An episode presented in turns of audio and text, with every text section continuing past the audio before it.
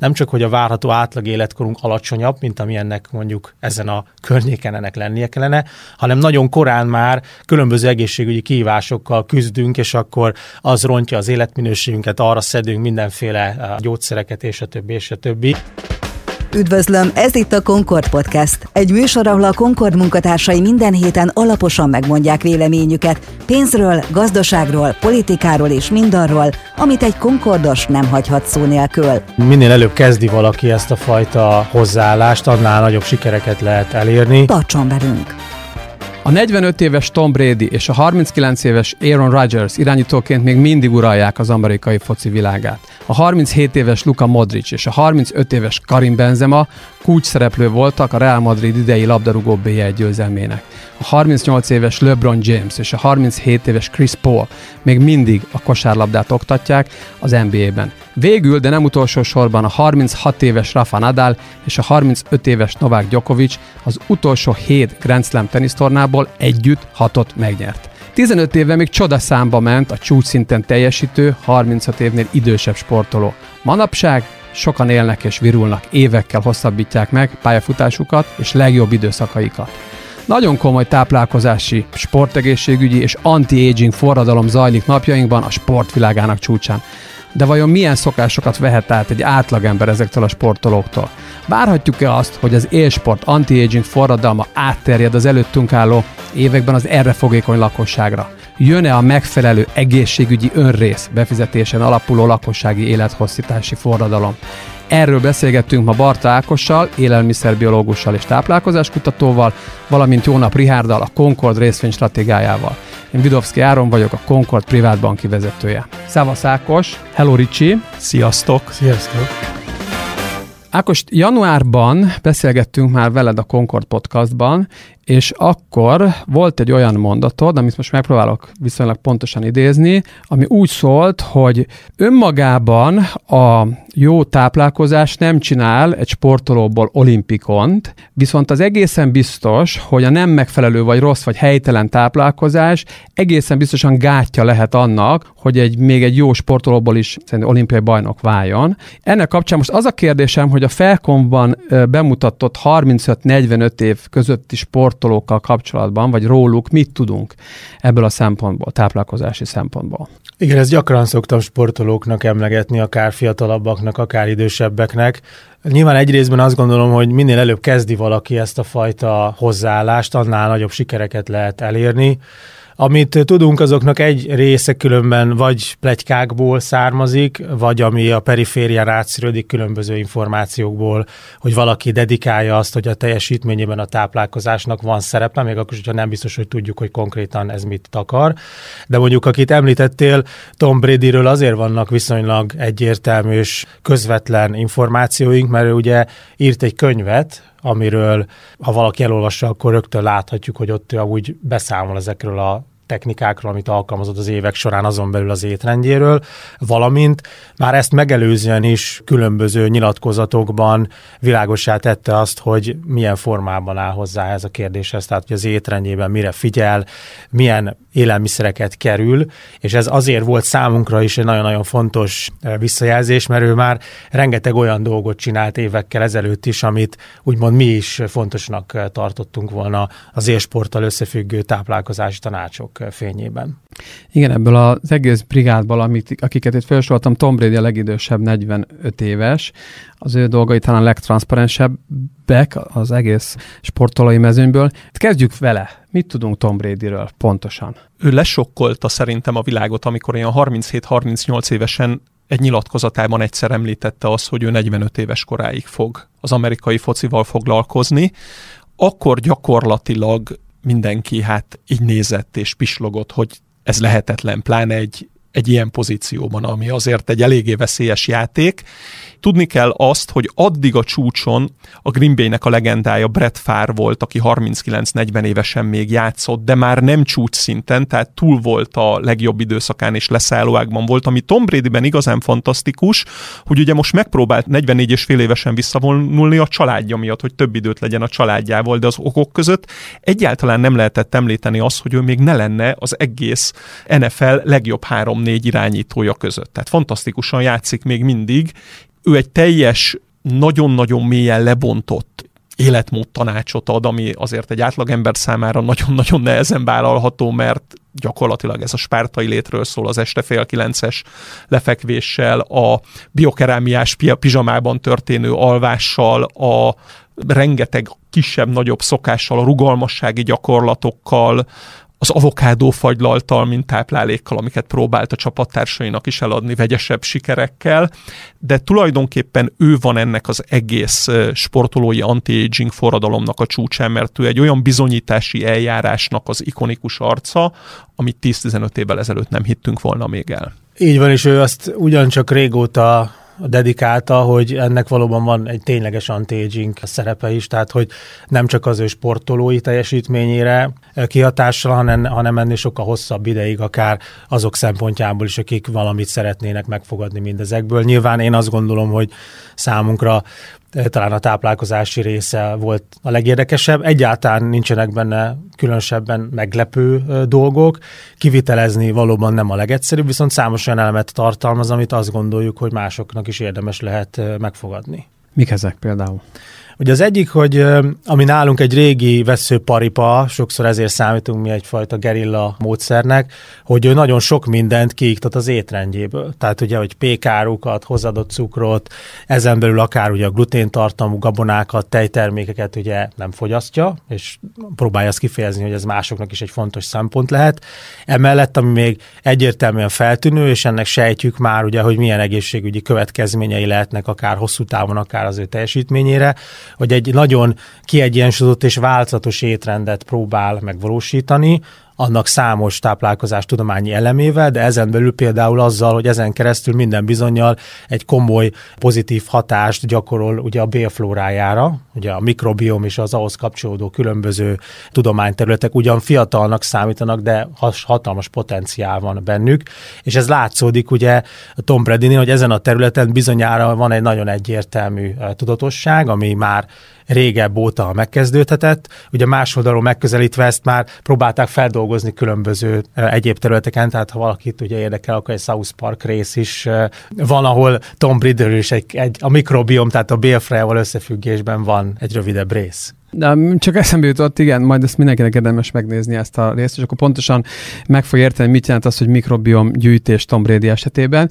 Igen, é, igen. É, ami eszembe jutott, hogy én olvastam Novák Dokovicsnak is az étrendjét, pontosabban egy olyan cikket, amiben egy újságíró egy héten keresztül megpróbálja azt, nem megpróbálja, azt is eszi, amit Djokovic eszik, aki magáról azt mondja, hogy kifejezetten állítja, hogy ő nem vegán, de lényegében azért, hogy az újságíró, amiket így végig étkezik, meg amiket megtapasztal egy, egy hét alatt, az egyértelműen ez a vegán étrend, és ez szubjektíven úgy összegzi, hogy a végén azért ez rendkívül unalmas, nagyon nehezen tartható, tehát ugye lehangolt állapotba kerül ez a, ez a külföldi publicista, és akkor, ha jól értem, Tom Brady-nél nem ez a helyzet, tehát, hogy ő, ő abba hozott újat, vagy abban hozott újat, hogy ő egy változatos étrendet próbál vinni, úgy, hogy bizonyos dolgokat nagyon-nagyon kiiktat. Igen, de ez mindenképpen különlegesség. Ugye itt Gyokovicsot is megemlíthetjük annak kapcsán, hogy Gyokovics a táplálkozás oldalán ugye úgymond azzal robbant be,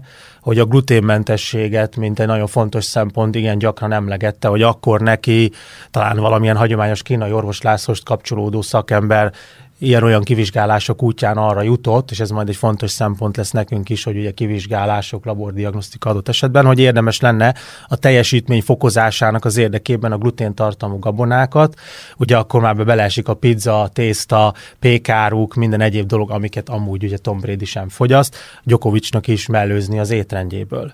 Igen, tehát én ezt a két szempontot ugye januárban is beszéltünk erről, nagyon-nagyon fontosnak tartom. Az egyik, hogy mit kerülünk vagy mérséklünk az étrendünkben valamilyen célból. A másik pedig, hogy legalább ennyire fontos az, hogy milyen étrendek fogyasztására igyekszünk különös hangsúlyt fektetni.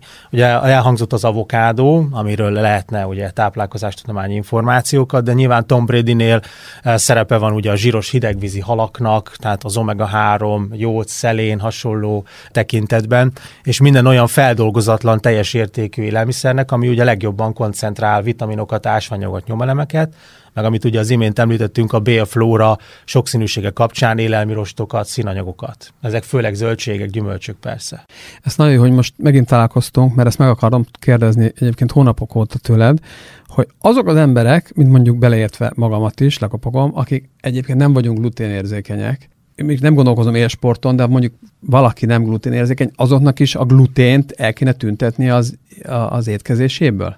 Nem csak a glutén, tehát ugye ezeknél az élelmiszereknél, most nevezzük őket például ugye általánosabban a búzaféléknek, mert azokból fogyasztunk a legtöbbet, ott más összetevő is okozhat komoly gondokat. Feltételezem én amúgy szakmai tapasztalatok útján, hogy amúgy Djokovic sem a gluténra volt érzékeny, tehát mint hivatalosan egy lisztérzékeny ember, hanem lehetséges, hogy ezekben az ételekben megtalálható egyéb összetevők, például a fruktánok okoztak nekik emésztőrendszeri panaszokat, és ez járult hozzá akár a teljesítményének a csökkenéséhez, vagy, vagy megakadásához fogyasztásához. A másik, ami nagyon-nagyon fontos, hogy az igen gyakori ugye a mi étrendünkben, hogy kiválasztunk egy-két pékárút vagy tésztafélét, és azt fogyasztjuk. Ugye ez a másik oldalon vannak erről is hírek, hogy az élsportolók nagyon szeretik a pizzát, péksüteményeket, édességeket, ami nem teszi lehetővé, hogy egy kiegyensúlyozott, változatos, tápanyagokban gazdag étrend alakuljon ki. Tehát föl tudunk építeni úgy egy sporttáplálkozást, hogyha nem figyelünk oda, hogy az rettentő egyoldalú, és számos mikrotápanyag is hiányozni fog belőle. Djokovic egyébként nagyon érdekes volt, amikor ő táplálkozási szakértőt váltott, és azt mondták neki, hogy ugye ő azért szembesült azzal, hogy a világ két legnagyobb teniszlegendája ott állt az útjába, tehát ha a csúcsra szeretett volna jutni, akkor neki le kellett győzni ehhez ugye a Roger Federert és a Rafa Nadal, tehát ő azon gondolkozott, hogy hogy lehet az utolsó nüanszokat is beleadni abba, hogy ő jó legyen. És két hétre kipróbálta ezt a gluténmentes táplálkozást, edzett vele, és visszakóstoltattak egy bégelt vele, így két hét után, hogy akkor most nézze meg ezt a napját, és ráállt erre a táplálkozásra, és akkor volt az a legendás éve, hogy az évben az első 50 valahány teniszmeccset utána megnyerte. Tehát neki szerintem egy ilyen tapasztalat, visszacsatolás úton jött meg ez a fajta dolog. Nem tudom, honnan fogyott ő már ott 3-4 kilót ezzel a döntésével, de komoly nyilatkozatai jelentek meg, és akkor, amit én érzékeltem, egy, az ő teljesítménye és sikerei hoztak egy ilyen dolgot, hogy, hogy sokan megpróbálták, hogy próbáljuk ki azt, hogy akkor ez mit jelent. Nem gluténérzékenyként Én különben is. azt gondolom, hogy az ő testalkata, mert nyilván az élsportban a testalkat típusok nagyon sokat számítanak, az hajlamosít bizonyos emésztőrendszeri diszfunkciókra, és ehhez viszont nagyon szépen tudunk bizonyos élelmiszereknek az elkerülését kapcsolni. Tehát akár Tom Brady-nél megint ugye a tejtermékeket, tejcukrot is emlegetnénk a gluténtartalmú gabonák mellett, vagy ugye az a fogalom, hogy gyümölcscukor felszívódási zavar, ami ugyancsak rengeteg kellemetlenséget tud okozni, az ugyanúgy mind beleesnek abba a kategóriába, hogyha én személyre tudom szabni a sporttáplálkozását valakinek azért, mert van információm arról, hogy mire vannak valamilyen érzékenységei, azzal én azt gondolom, hogy kis lépésekben, de jelentős mértékben hozzá tudunk járulni akár a teljesítmény fokozáshoz, vagy ahhoz, hogy kisebb mértékben jelentkeznek különböző problémák, amiket amúgy sportélettamban a szakemberek jól ismernek, hogy melyek azok a területek, ahol a leggyakrabban zsákutcába futhat egy sportolónak a karrierje az egészségügyi állapota okán. Mert én még azt is szoktam gyakran hangsúlyozni, hogy fiatal korban vannak ugye a tehetséges sportolók, de akit az idősebbek között már látunk, 30 plusz, 35 plusz, ők nem a legtehetségesebbek voltak fiatal korukban, ez amúgy Tom Brady-re is elméletben, én úgy tudom, hogy igaz. Gyakorlatilag ők, is. Így van, tehát ők azok, akik valamilyen okból kifolyólag, akár mert van információ a háttérben, átfészelték a sérüléseket, átfészelték azokat a hullámvölgyeket, amiket másoknak nem sikerült, és így jutottak fel aztán 30-35 fölött ugye változatlanul a csúcsra. Nekem most egyébként nagyon nagy tapasztalás volt az NBA-ben, az egyik legjobb játékos, sokak szerint most a elkövetkező időszaknak a legjobbja lehet, a kameruni származású Joel Embiid, egy gyakorlatilag 213 centis óriás egy center, akinek az első két éve ki is esett az NBA-ből, mert olyan sérülései voltak, és ő nagyon szerette a gyors kaját, tehát azokat a dolgokat, amiket Ákos elmondott, hogy, hogy amiket ki kellene iktatnia egy sportolónak. És a tavalyi évben meghozta azt a döntését, hogy szakít az eddigi táplálkozásával, szakít az eddigi életmódjával, és ugye itt a személyre szabadságnak is van egy, egy nagyon jelentős dolga. Az amerikai profi sportban nagyon terjednek most a személyi szakácsok. Tehát ugye az 5-10-15-20 40 millió dolláros éves fizetésekből jut a havi 20 ezer dollárra, tehát az évi 250 ezer dollárra, hogy főállásban valaki csak az adott sportolónak illetve nyilván ebben az esetben már a családjának főz, teljesen egyénre optimalizálva ezt a dolgot, és a Joel Embiidnek a teljesítménye valami fantasztikusan javult, tehát egyszerűen olyan dominánssá vált a 2021-22-es szezonra, hogy az félelmetes volt, és az addigi sérülései elkerülték, pekjére az arcába könyököltek, és volt egy arccsonttörése, de nem olyan sérülés szenvedett el, ami már visszavezethető volt a helytelen és az őszintjén messze egészségtelen táplálkozásra. Na most itt eszembe jutott valami, mert ugye azt mondta, hogy egyénre szabott táplálkozás van az élsportolóknál, de gondolom az egyénre szabott táplálkozást azt megelőzi egy nagyon komoly egyénre szabott, tehát egy egyéni diagnosztika. Tehát itt gondolom ezeket a sportolókat agyon diagnosztizálják, hogy neki mi az optimális, és gondolom ehhez kellett az is, hogy a labordiagnosztikának ez a része fejlődjön. Erről mit tudunk, Ákos? Ez így van. A labordiagnosztikának ez a része amúgy már régóta rendelkezésre áll, de valóban nagyon nagy mértékben fejlődik. Itt különben semmilyen olyan elem nincsen, amit amúgy az átlagember ne tudna kihasználni, hogyha ez őt érdekli, és erre szán valamekkora összeget. De azt gondoljuk, hogy ez így a legideálisabb felállás, hogy van adott esetben egy labordiagnosztikai háttér, ahhoz kapcsolódnak a megfelelő szakemberek, Ugye bizonyára fogunk majd róla beszélni, hogy ez más élcsapatoknál is ugye már előfordult, tehát Head of Nutrition, meg ilyen címszavakkal ismerünk szakembereket, akiket azért vadásznak le akár, vagy csábítanak át más kluboktól, hogy ezt a fajta ismeretanyagot is meg tudja ugye az adott klub szerezni, és ki tudja aknázni az ebben elő lehetőségeket, és aztán ez tud végül lebomlani odáig, hogy kik azok, akik aztán megfőzik, előkészítik, beszerzik ugye azokat az ételeket, amit adott esetben alapvetően mondjuk fontosnak tartunk, vagy vagy az egyénre szabáson belül ugye ezt az utat követve annak az adott sportolónak növelhetjük a teljesítményét. Annyit még vissza egy pillanatra a teniszhez, hogy ugye Nadal kapcsán is eljutnak hozzánk indirekt információk, hogy ott is van ilyen fajta fókusz.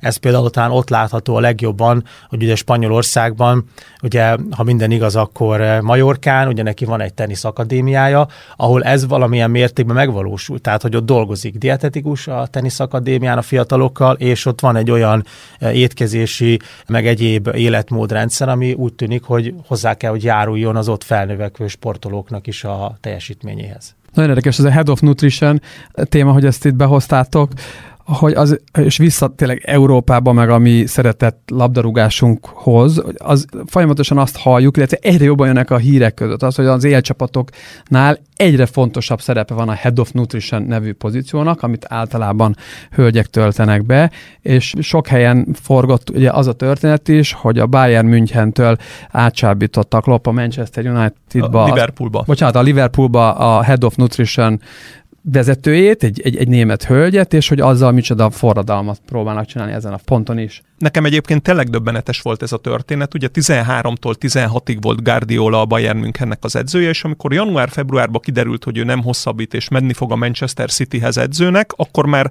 15 októberétől Jürgen Klopp volt a Liverpoolnak az edzője, és volt egy ilyen egy-másfél-két hónapos ablak, amikor úgy senki nem tudta, hogy a csapatból kit hova visznek, és azonnal lecsaptak az akkor 35 éves Mona Nemmerre, akit a világ egyik legjobb ilyen sport táplálkozási szakértőjének tartanak, és itt tulajdonképpen, amit én még látok, az a Jürgen Klopp féle fantasztikus motiváció, és ő hasonlóan nagyon jó és motiváló embert keresett, mert hiába csinál meg egy táplálkozási szakértő egy gyönyörű, személyre szabott, fantasztikus étrendet, ha jól tud motiválni, már pedig erről a hölgyről azt mondta maga Jürgen Klopp is, hogy fantasztikus eleme és nagyon fontos egyéne ő a csapatnak, ha jól tudja motiválni a játékosokat, jól meg tudja beszélni vele, ez látszik is azon a kirobbanó erőnléti állapoton, ami a Liverpool játékosait jellemzi. Ez mindenképpen egy nagyon komoly kulcskérdés, amit említesz, mert sokszor mi tapasztaljuk azt, hogy lehet, hogy megvan mondjuk a sportvezetés részéről egy ilyen fajta elképzelés, hogy valahogyan az étrendet érdemes lenne megreformálni, ilyen vagy olyan formában,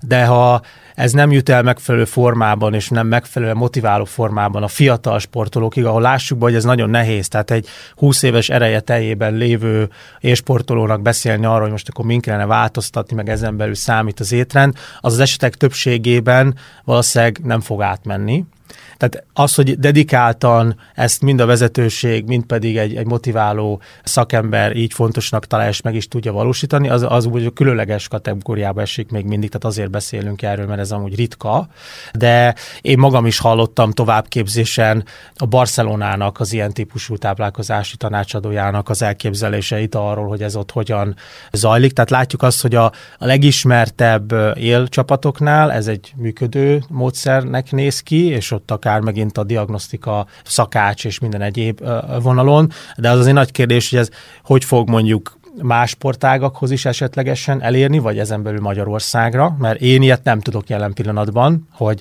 dedikáltan valamelyik élcsapatnak lenne ilyenje, hogy Head of Nutrition. Tehát ez engem érdekelne is, hogyha valaki amúgy tud ilyet, mert tehát tényleg ennyire előre gondolkozva, illetve hogy ez aztán hogyan tud lecsapódni akár a magánembernél hogy mi, mi, mi az, amit át tudunk szűrni egyénileg, és hogy az anti-aging vonalat, ha már említettük azon a területen is. Igen, ez lenne a, a következő terület, amiről érdemes lenne beszélgetni, hogy most elég jól áttekintettük azt, hogy mi zajlik az élsportban. Ha van még példád, mondja. Egyetlen Ricsi. egy dolgot hozzátennék ehhez. Tehát amit nagyon fontos, hogy a, ha motivációról beszélünk, hogy mind az átlagember szintjén, mind pedig a 20 éves fiatal sportolók szintjén, hogy nézzék meg a tényeket, hogy hogy változott a világ. Tehát, hogy a 90-es évek végén, a 2000-es években egy 34-35 éves sportolót már egy öreg csatalónak tekintettek gyakorlatilag, akivel maximum egy évekre hosszabbítgattak szerződést, ha ő egy ilyen unikorniszerű különlegesség, egy egyedi ember volt. És számomra sokkoló nézni most az amerikai kosárlabda világát, és ugye két éve jött ki pont a Covid alatt a film a The Last Dance, ami a Chicago Bullsnak az utolsó szezonját mutatta be, amikor bajnokok lettek a hatodik évet ugye a Michael Jordan vezette csapatnál, és Jerry Krause, az akkori menedzser megmondta az év elején, hogy bármi történik, ha a hatodik bajnoki címet is begyűjtik, ő szét fogja kergetni a csapatot, mert öregek, már egy éves szerződést sem lehet adni. Pedig a Dennis Rodman volt 37 éves a kulcs három játékos közül, a Michael Jordan 35 éves, a Scottie Pippen 33 éves. Ma, ha ez ma történne a mai háttérrel, a Jordan és a Pippen négy éves garantált maximum szerződést kapna még 35 és 33 évesen, és egy plusz egy évre biztos, hogy visszaigazolnák a Dennis Rodment, és lehet, hogy láthattuk volna a mába helyezve a hetedik és esetleg a nyolcadik bajnoki címét is annak a legendás Chicagónak, de például azt kell látni, ha valaki ránéz a legöregebb egyéniben Grand Slam-et nyert teniszjátékosoknak a listájára. Volt a 70-es években egy ausztrál úriember, Ken Rose valaki nyert 34 éves Igen, kora fölött, de gyakorlatilag csak a Federer, Nadal és Djokovic van ott ebben a kategóriában és ebben a korosztályban. 2006-ban egy elveszített VB döntő után Zinedine Zidane visszavonult ugye a Real Madrid játékosaként még. Luka Modric 37 évesen most, négy évvel az ő horvátok elveszített VB döntője után kulcsembere a Real Madridnak, és valami fantasztikus, amit letesz az asztalra. Tehát sportról sportra fantasztikusan látható az, hogy ez működik. Nem Tom Brady az egyetlen, bár ő nagyon kiugró az életkorát, meg a, az információ átadását is tekintve ebben, de a LeBron Jamesről se hitték el a kosárlabdában 8-10 évvel ezelőtt, hogy ő 38 évesen nem csak hogy játszani fog, hanem még hogyha oda teszi magát, akkor még mindig domináns faktor a játékban, és ott van a Chris Paul, aki kosárlabdán kívüli világban kevéssé ismert, ő 183 centis és irányító. Az irányítókról mindig azt mondták, hogy 34 éves koron túl nincs élet. És még a Chris Paulnak az amerikai kosárlabda világában három éve bizonygatták, hogy 10-15 évvel ezelőtti hasonló játékosok, mint ők már nem tudtak jól teljesíteni, ezért ő 82 meccsből csak 60-at játszhat, és a többi, és a Chris Paul megcsinálta az utolsó két-három évét olyan fantasztikus szinten, hogy ténylegesen néznek az emberek. Még sokszor gondolkoztak, hogy a legértékesebb játékos címére is esélyes lehet, ami egy csoda.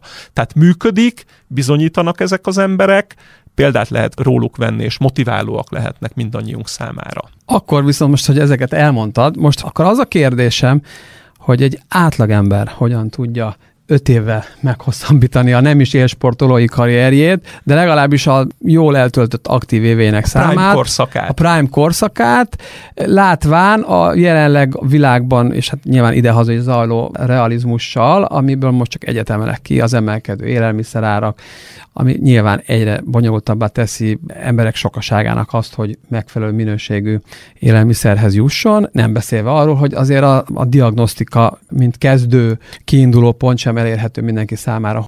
Mit lehet tenni, Ákos? Ez egy igen összetett kérdés, de ugye talán maradva az eddigi példáknál, amit felhoztunk, ugye Cristiano Ronaldoról nem is volt szó mindezeken belül. Ugye az ő étrendjéről is vannak információink, de az ő példáján keresztül inkább csak azt hangsúlyoznám, hogy nagyon fontos, hogy legyen egy proaktív törekvésünk arra, hogy tudatosan próbáljuk megvalósítani ezeket a szempontokat. Tehát csak annyira leegyszerűsítjük ugye az ő esetében azt, hogy ő egyfajta ugyancsak teljes értékű mediterrán jellegű étrendet próbál követni, igen, tudatosan, amúgy nála ehhez kapcsolódnak, amiről több információnk van, különböző étrendkiegészítők is, ahol megint föltételezünk a hátterében nem csak tudatosságot, hanem valamilyen mértékű személyre szabást, akár diagnosztikai eszközök segítségével. De a lényeg az, hogy az tulajdonképpen leegyszerűsítve, hogy mi az életmódunkon belül, és itt az alvásról, mozgásról, légzésről, sok mindenről lehetne beszélni, amit terveztünk, de hogy az életmódunkon belül a táplálkozásunkat az gyakorlatilag vakon, meg a saját eh, szánk íze szerint próbáljuk megvalósítani, az egy oldalról látszik, hogy nem működik. Tehát eh, itt az, a kulcs szó az az lenne, hogyha van ezen valamilyen fókusz, azon belül ugye a tudatosságnak különböző elemeit ki tudjuk használni. Nem gondolom, hogy alapvetések szintjén, részben azok szintjén is, de kiegészítve ezt valamilyen egyénre szabott módszertannal, akár labor vizsgálatok segítségével, akkor már nagyon jól tudunk egyről a kettőre haladni. Amit még említettél, én még ott azt a fogalmat azért kiemelni ebből az egész történetből, hogy ugye nem csak az lehet célunk, hogy esetleg tovább éljünk, hanem sajnálatos módon például nekünk magyaroknak az lenne egy sokkal reálisabb cél, hogy az egészséges életéveink számát közelítsük a várható átlag életkorhoz, mert itt is egy hatalmas nagy szakadék tátong ebben az országban, tehát nem csak, hogy a várható átlag életkorunk alacsonyabb, mint ami ennek mondjuk ezen a környéken ennek lennie kellene, hanem nagyon korán már különböző egészségügyi kihívásokkal küzdünk, és akkor az rontja az életminőségünket, arra szedünk mindenféle eh, gyógyszereket, és a többi, és a többi. Nyilván itt már a sportról, meg a teljesítményről nem beszélünk. De az egyik ugye hogy voltak ugye a múltkori januári beszélgetésünkben ökölszabályok, amiket én ott emlegettem, mert most talán részletesen már nem, nem mennék eh, bele, de újra felhívnám a figyelmet arra, hogy akár a fő ételérzékenységnek a vizsgálata, tehát itt beszéltünk már tejcukorról, gluténról, fruktánról, gyümölcscukorról, az azt gondolom, hogy egy nagyon jó kiinduló pont lehet. A másik pedig, hogy amiket azt gondolom, hogy az élsportban már használnak, tehát különböző laborokon belül, akár a tápanyag hiányoknak a vizsgálata, ezek mind elérhetőek. Vagy csak nagyon egyszerűen mind a sportban, mind akár ugye a normál mindennapi életünkben, tehát ilyen, hogy a D-vitamin szintünk mennyi, téli időszakban ez esetleg hozzájárul-e az energia szintünknek a csökkenéséhez, vagy hogy gyakrabban fordulnak elő kisebb-nagyobb megbetegedések. Ezen a vonalon már mind nagyon hatékonyan, és azt gondolom, hogy, hogy á, jó árérték arányban tudunk egyről a kettőre lépni.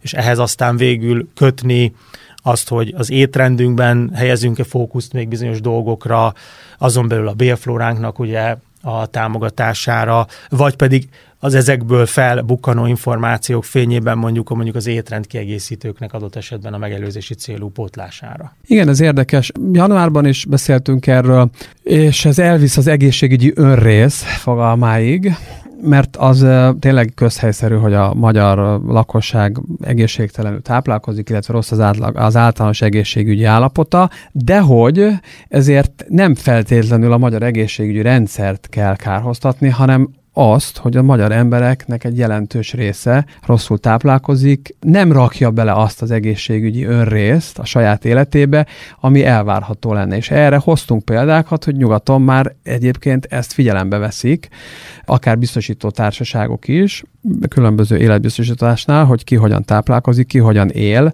és mennyit sportol, hogy ezzel kapcsolatban mit látsz Ákos, vagy hova futhat ez ki? Anti-aging területén, de egyszerűbben fogalmazva a megelőzést, hogyha érintjük. Tehát, hogyha csak az a célunk, hogy egy pár évvel, ahogy említetted, közelítsük az egészséges életéveink számát a várható átlag életkorunkhoz, akkor az azonnal kijelenthető, hogy a közegészségügy jelen struktúrája szerint ebbe semmit nem fog minket segíteni. Tehát itt mindenképpen bele kell tenni a mi önrészünket, időben, energiában, pénzben. Tehát olyan egyetlen egy szakorosi területen sincsen, most azért említem a szakorosi területeket, mert azt lehet egyikár egyesével lebontani, tehát például akár a nőgyógyászaton belül, hogy említsek egy példát, ott nincs olyan, hogy megelőzési célú protokollok. Tehát nincsenek guideline-ok a megelőzésben a legtöbb orvosi szakterületen. Most ebből az következik, hogyha én el szeretnék kerülni akár a családomban gyakrabban előforduló egészségügyi problémákat, akkor abban nekem ezt az ön részt, ha tetszik, hanem jelen pillanatban kőkeményen bele kell tennem.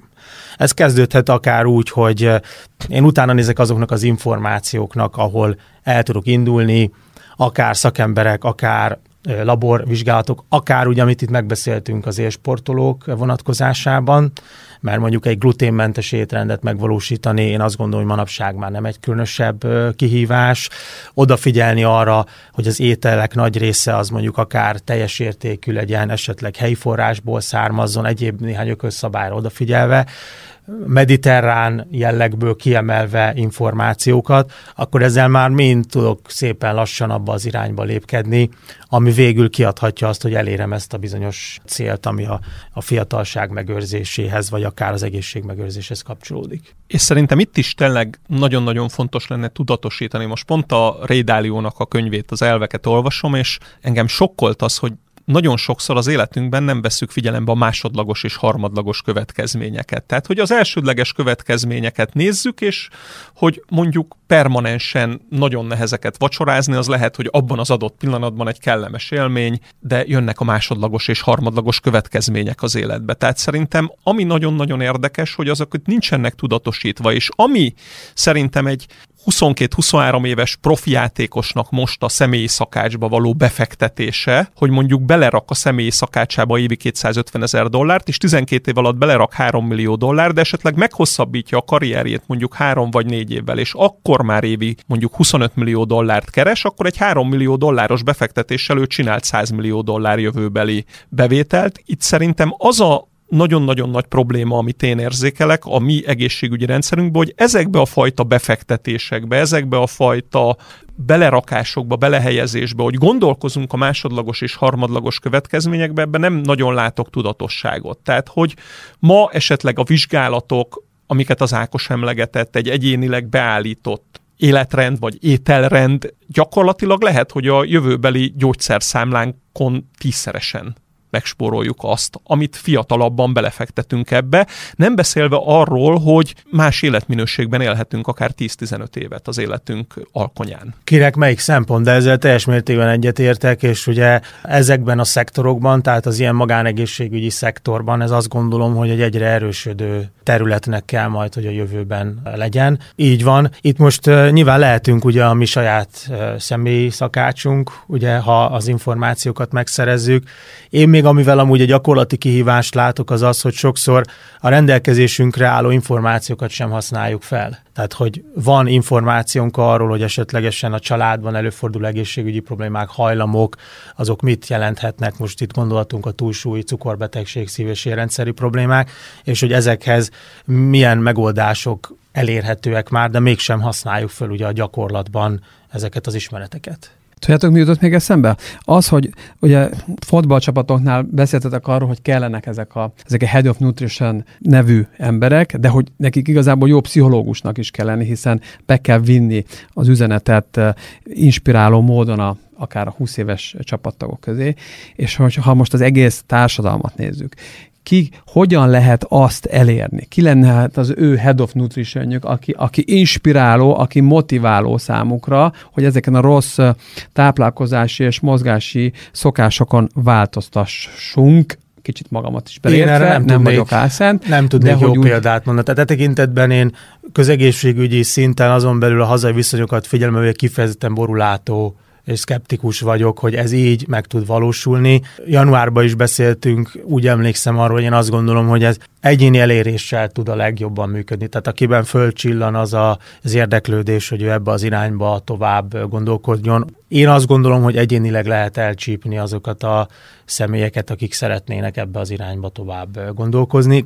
Nagy általánosságban nem látom azt, hogy megvannak azok a programok, vagy akár csak az a hozzáállás, hogy itt valami reformot lehetne elérni. Tegnap esti vacsoránál beszélgettünk a fiammal arról, hogy mi a mai téma, és mi lesz a beszélgetésünk tárgya, és ő említette egy furcsa motivátort. Ugye nagyon-nagyon sokszor említjük az Instagramnak a káros hatásait, és ő azt mondta, hogy tulajdonképpen azért van egy olyan hasznos tulajdonsága az Instagramnak, hogy azért jönnek, jönnek, jönnek a képek, és azért feltámadhat az emberekben az a vágy, hogy látja azt, hogy valaki az ismeretségi körébe meg tudta csinálni. Mert legyinthet, hogy Tom Brady megcsinálja, oké, okay, az egy téma, de azért láthat példát arra, akár napi szinten, hogy valaki ezt a dolgot már megcsinálja, és esetleg leadott 10-15 kilót, megváltozott, megváltozott az élete ezáltal, tehát hogy van ilyen dolog. Na, nagyon De kicsit így beszúrtam, bocsánat. Nem, nem, nem, nem, nagyon érdekes, amit mondasz, az az ismeretségi körben lévő siker motiválhat, mert pont ugyanebben a körben ugyanitt beszélgettünk Marsalkó Dáviddal, hogy a, a halott pénz frontemberével, és egy tök más témánál mondta azt, amikor arról beszéltünk, hogy őt mi inspirálta abba, hogy, hogy a zenéje meg, hogy ezt csinálja folyamatosan, és azt mondta, nem a nagy világsztárok inspirálják a, a fiatal zenészeket se, hanem amikor a második utcában levő haverja sikerült ezt megcsinálni Pécsről, és hogy ő kezdett befutni, na az inspirálta. Tehát, hogy ugyanez a motivum visszajön, csak azért mondom, tehát, hogy valóban ezek a Tom Brady szintű ésportolók egy átlagembernek annyira elérhetetlennek tűnnek, hogy így maximum a fiataloknak lehet inspiráló, de hogy az lehet, amit te mondasz, Ricsi, amikor a környezetünkben valakinek sikerült, Én annyit tennék hozzá, hogy jobban azt... néz ki, akkor úgy talán nekem is sikerülhet. Ez mindenféleképpen így van. Talán annyi még, hogy viszont szerintem a nagy számok törvénye is működhet, hogyha egyre többet hallják az emberek, hogy ugye akár az élsportolók közül egyre többen dedikálják azt, hogy ők foglalkoznak az életmódjukkal, tudatosan azon belül az étrendjükkel,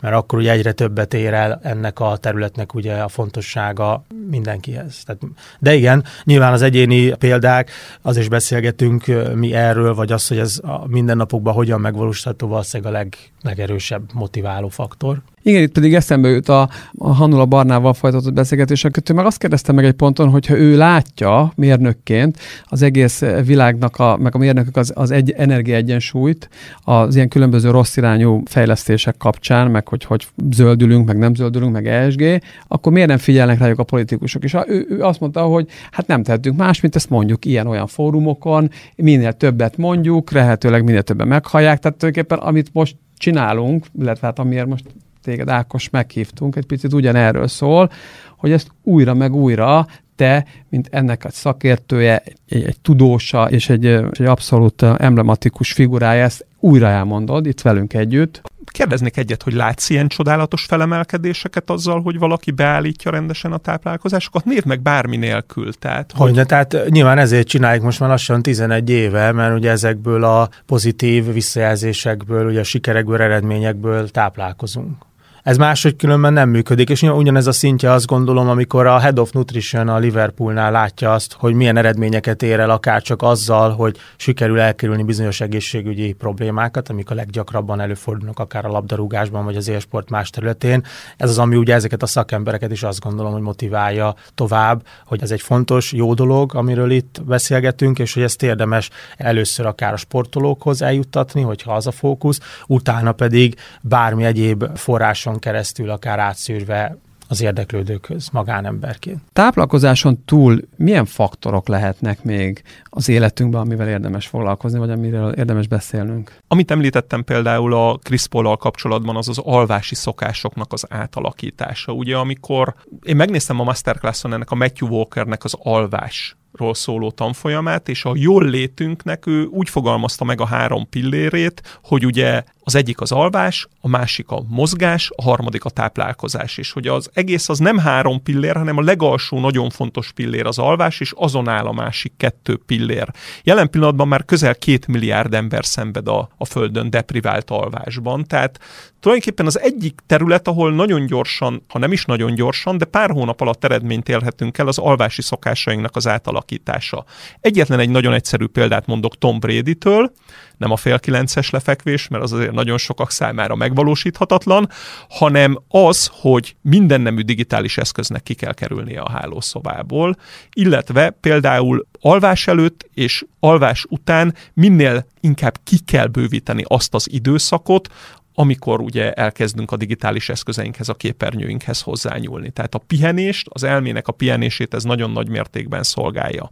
Ami még nekem fantasztikus történet ilyen személyes kosárlabdához való kapcsolódás kapcsán is, az a Step körének, aki most ugye 34 éves és egészen fantasztikus szezont futott az NBA-ben, meg lett ugye neki végre a NBA döntőjében is a legértékesebb játékos címe. Step Curry a légzésével megy óriásit, ő az egyik legtöbbet és leggyorsabban futó játékos az NBA-ben, ugye állandóan keresi a helyzeteket, 8,5 km per órás sebességgel közlekedik átlagosan a pályán a támadásoknál, és azt kell tudni köréről aki nem is néz kosárlabdát, hogy a hat mérkőzéses NBA döntőben idén, amikor pályán volt köré, akkor 100 támadásra vetítve a csapat a 116 pontot dobott, amikor a kispadon ült, akkor 89-et. Tehát ekkora impactja, ekkora hatása van a csapatának a játékára, és Köri most azt csinálja, hogy a 90-120-150 másodperces időkérések alatt légző gyakorlatokat végez, amivel 80 alá viszi be a légzését. És gyakorlatilag a csapágyasra hajtott védők és ellenfelek nem tudják a negyedik negyedben tartani vele ezáltal a lépést. Tehát ő homokzsákokat helyeznek rá, neki nyilván már megvan nem csak a táplálkozási szakértője, hanem a joga tanára és a légzési szakértője is, és pusztán a légzésével egy olyan versenyelőnyre tesz szert, ami egészen félelmetes. Megcsináltak kísérleteket egyetemi játékosokkal, hogy bizonyos gyakorlatokat meg tudnak-e csinálni, amit Köri megcsinál, és a felénél döltek ki. Így ilyen 55 másodperces folyamatos rohanás és abból való dobásoknak a, a gyakorlata. Tehát a másik faktor a légzés tudatosság, a légzésfigyelés, és ezzel már akár a nap napi 5-10-15 perccel egy átlagember igen jelentékeny eredményeket és javulást érhet el az életében. Igen, ezt akartam kérdezni, hogy átvezessem Ákosra, hogy ezekből, amiket itt Ricsi mindig elmond az élsportról, ebből mit vihetünk át az átlagemberek szintjére? Az teljesen egyértelmű, hogy a fő egészségügyi problémák kapcsán azon belül akár ugye anyagcserezavarok, tehát túlsúly, elhízás, szív- és érrendszeri gondok. Az alvás, mozgás, étrend az az a szent háromság, amit mi hasonlóképpen szoktunk emlegetni. Ezen belül nyilván az étrend az a szakterület, amivel a legtöbbet foglalkozunk. Itt Ugye, amiket én szoktam, ugye az ökölszabályokat gyakran emlegetni, most csak azokat említeném az ökölszabályokból, amit amúgy, hogyha egy élsportoló vagy egy csapatnál megkérdeznek minket, hogy mik lennének, ugyanígy szoktunk emlegetni. Tehát az egyik, hogy megelőzés szempontjából is érdemes ugye a bő étolajban kisütött élelmiszereket kerülni, de legalább mérsékelni jelentős mértékben. Részünkről ugyanez vonatkozik a különböző gluténtartalmú pékáruk, péksütemények és minden egyéb vonatkozásban, tehát ezeket érdemes kerülni, de legalább valamilyen mértékben mérsékelni. És a harmadik legfontosabb szempont ugye mindezek mellett az az, hogy úgy alakítsunk ki egy teljes értékű, kiegyensúlyozott étrendet, ahol akár az idény jelleget, vagy a helyi környezeti szempontokat is figyelembe tudjuk venni, hogy az tápanyagban is gazdag legyen, és biztosítsa számunkra ugye azokat a vitaminokat, ásványanyagokat, nyomelemeket, vagy ugye, hogy Tom Brady-nél is érintettük élelmirostokat, színanyagokat, amiről tudjuk, hogy hozzájárulhat az egészség megőrzéshez, vagy akár az anti-aginghez. Itt mi úgynevezett nutrifunkcionális ételeket szoktunk említeni, akár ugye zöldségek, gyümölcsök, vagy zsírosabb hidegvízi halak voltak, amiket itt ma gyakorlatban is példaként felsoroltunk. És amit én még hozzátennék, mert ugyancsak volt ma róla szó, az az, hogy ha szeretnénk tényleg hosszú távon gondolkozni, akkor érdemes olyan egészségügyi befektetéseket is átgondolni, ahol mondjuk rendszeres laborvizsgálatokról van szó, laborvizsgálatokon belül, akár itt ugye vitaminok, ásványok, nyomelemek vizsgálata, néhány olyan hormonális terület, amiből ugyancsak anyagcsere folyamatokra, vagy más területen ugye az egészségünkre vissza tudunk következtetni. Erről beszéltünk ugye, hogy ezekbe viszont a saját önrészünket azt mindenféleképpen bele kell tenni, tehát hogy utána járni, és aztán ugye ezeket a szempontokat megpróbálni megvalósítani. De ebben azt gondolom, hogy sok szervezet van már, aki igyekszik minket nem csak információkkal, hanem konkrétan ugye az adott szolgáltatással is ellátni. Ha tetszett ez az adás, iratkozzatok fel a Concord csoport YouTube csatornájára, és a Concord podcastra az Apple és a Spotify podcast csatornákon, és olvassátok cikkeinket a concordblog.hu-n. Sziasztok! Ákos, nagyon szépen köszönöm. Én is köszönöm. Neked is, Ricsi. Köszönöm én is.